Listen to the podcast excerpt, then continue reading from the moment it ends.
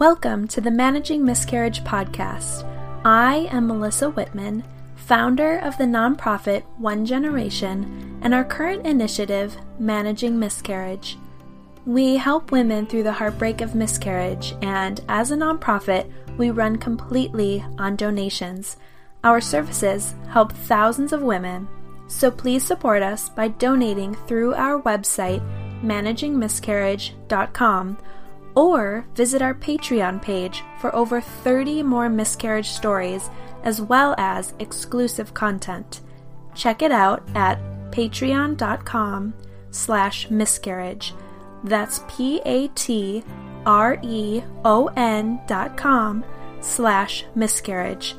It's also linked in the details below. Thank you for tuning in.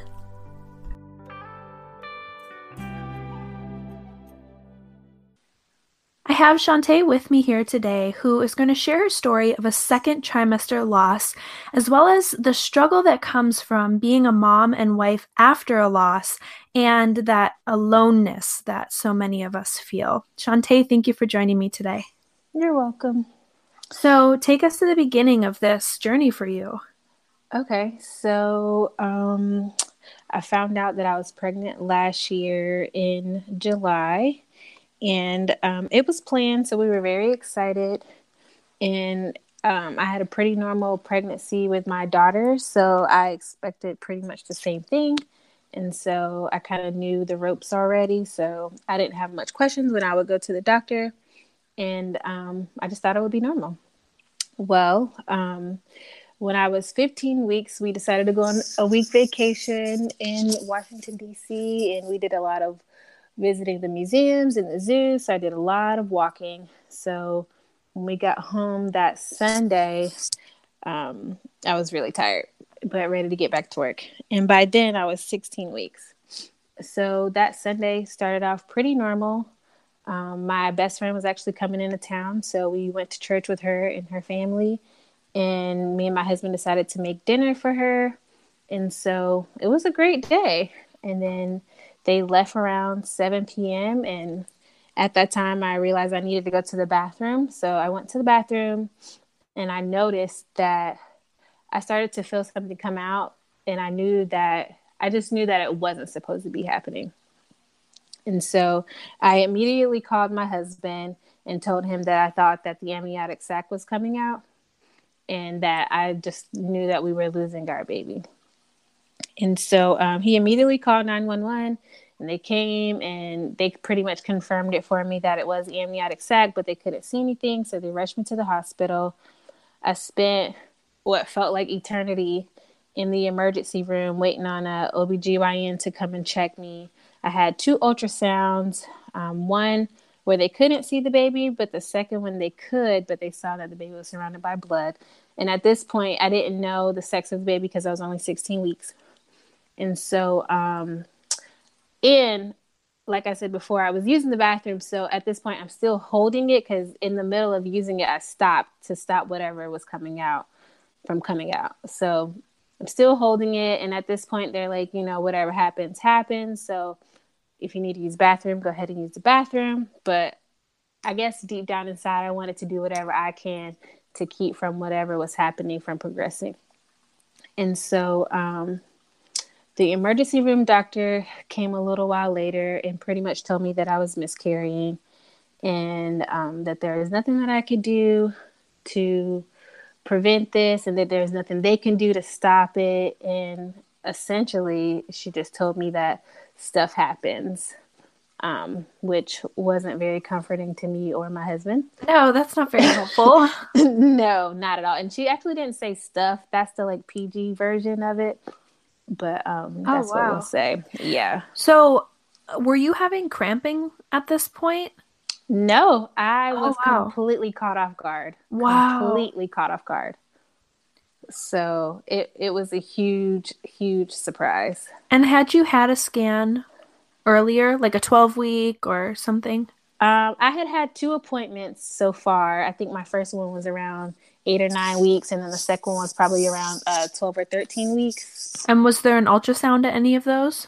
No, because I was being seen at the birth center, Yep. And um, I pretty much opted out of anything extra. So yeah. my, my first scan was going to be the anatomy scan. Yep. So, you know, we never actually got to see the baby. So the lovely comments from the E R doctor, and then what? Yeah. So after that, finally, um, they decide to admit me to the women's floor um, and not the labor and delivery floor because I wasn't twenty weeks. And so um, I get up to women's and they pretty much tell me that I'm going to have the baby there and I'm going to have to go through essentially a normal delivery because I was kind of wondering like what's next. And so um, the O B G Y N checked me and I was ten centimeters dilated. And up until this point, I probably maybe had two contractions that were very, very mild. So I was kind of surprised to hear that also. So at that point, um, she gave me the option to either go ahead and deliver the baby now or to give it some time. So me and my husband opted to wait a little bit so that we could kind of make peace with what was really happening. Um, and we love to sing songs, so we decided to sing um, to kind of calm our nerves for a little bit. And then we called the doctor back in and said that we were ready. And so in about two or three pushes, I pushed the baby out and they asked if I wanted to hold it. And we said yes. And then we realized that it was a boy. And so we named him Kyle. And um, that was that. And so after that, um, you know, the next thing that comes out is a placenta.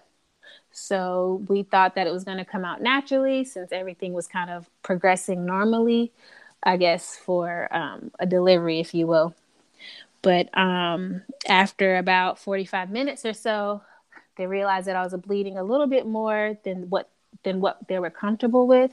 And so they decided that I needed a D and C. So I went into surgery and had the D and C. And then I think this is all happening in the course of hours. So I think by now it's like six a.m. And I went in at probably eight p.m. the day before. And so I come out of surgery and I'm back on the women's floor. And um, they said the surgery went well. Of course, I didn't feel anything. They put me to sleep. Um, and then after that, me and my husband kind of rested a bit. And then the And that morning, we realized that before we could leave, we had to make funeral arrangements. So, or we had two choices. We could let the hospital take care of our son and I guess do whatever they do, or we could choose to take him. But if we wanted to take him, we had to make arrangements. And so, of course, you know, we opted that we wanted to take him. And so, um, now I'm Googling, you know, funeral homes because I've never had to look up funeral homes or anything of that nature before.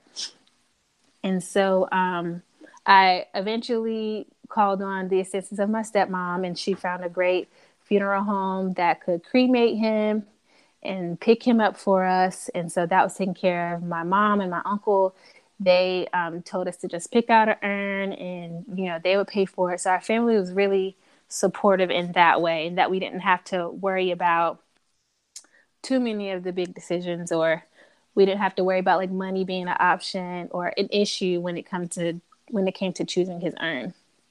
And so um, we stayed in the hospital for, for a few more hours to just kind of monitor how I was doing. And once they saw that I was okay, they brought him in for us to say goodbye to him. And I think that's kind of when it finally hit. Well, it finally hit me. My husband, I can't really speak for him, but that's when it finally hit me that, you know, he was no longer in my body. He was no longer living, and that we were saying goodbye to him. And so um, we decided to sing "You Are My Sunshine." And um, that's how we said goodbye.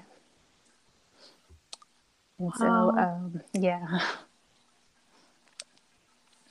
And you said that's when the emotions really started to come.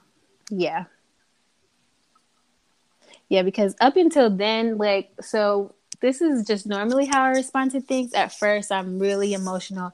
And then there comes a point where I know I have to like turn the emotions off and kind of be as level-headed as I can be so that I can make proper decisions. And so I had kind of been in that decision-making mode for hours, you know, with deciding on, you know, should I get the D and C? Like they, they did offer for me to take Cytotec to get the placenta out, which I did, but that didn't work. So I was going through contractions that were really painful. Um, and I just didn't have time to be sad, you know. Um, but once we finally got to see him and, you know, said our goodbyes and, you know, all the feelings of, you know, my husband wanted a son because we have a daughter. All those feelings started to come in, feelings of like guilt. And I felt like I kind of failed my husband and failed my daughter because she was so excited to be a big sister. All those feelings just started to flood in. Oh my gosh, that's so much. Yeah. So much to process. So what was this like when you got home?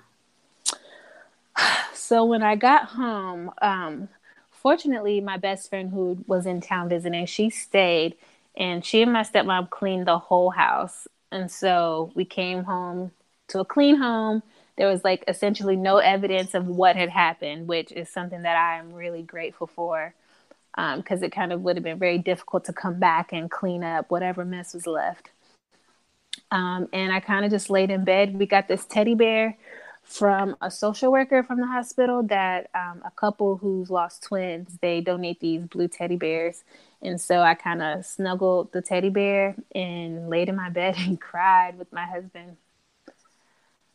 And um, at that same time, we also decided to just be honest with our daughter and tell her what happened, because we had kind of talked in the hospital about how we were going to tell her, if we were going to like be, I guess, honest, or how honest we could be with her being a three-year-old. But we decided to just let her know that, you know, Kyle was in mommy's belly and he's no longer there. And now he lives in heaven with God, and that there's nothing that anyone did. Kyle wasn't bad, but, you know, God decided that he wanted him in heaven with him. And she she was sad, but, you know, I think she's probably the strongest out of the three of us. Wow. And how was this for your husband? Um, my husband's a pretty level-headed guy, so I guess like, he, seeing him so emotional was really hard for me. Um, it was very emotional, you know. Um, this was a pain that he'd never felt before.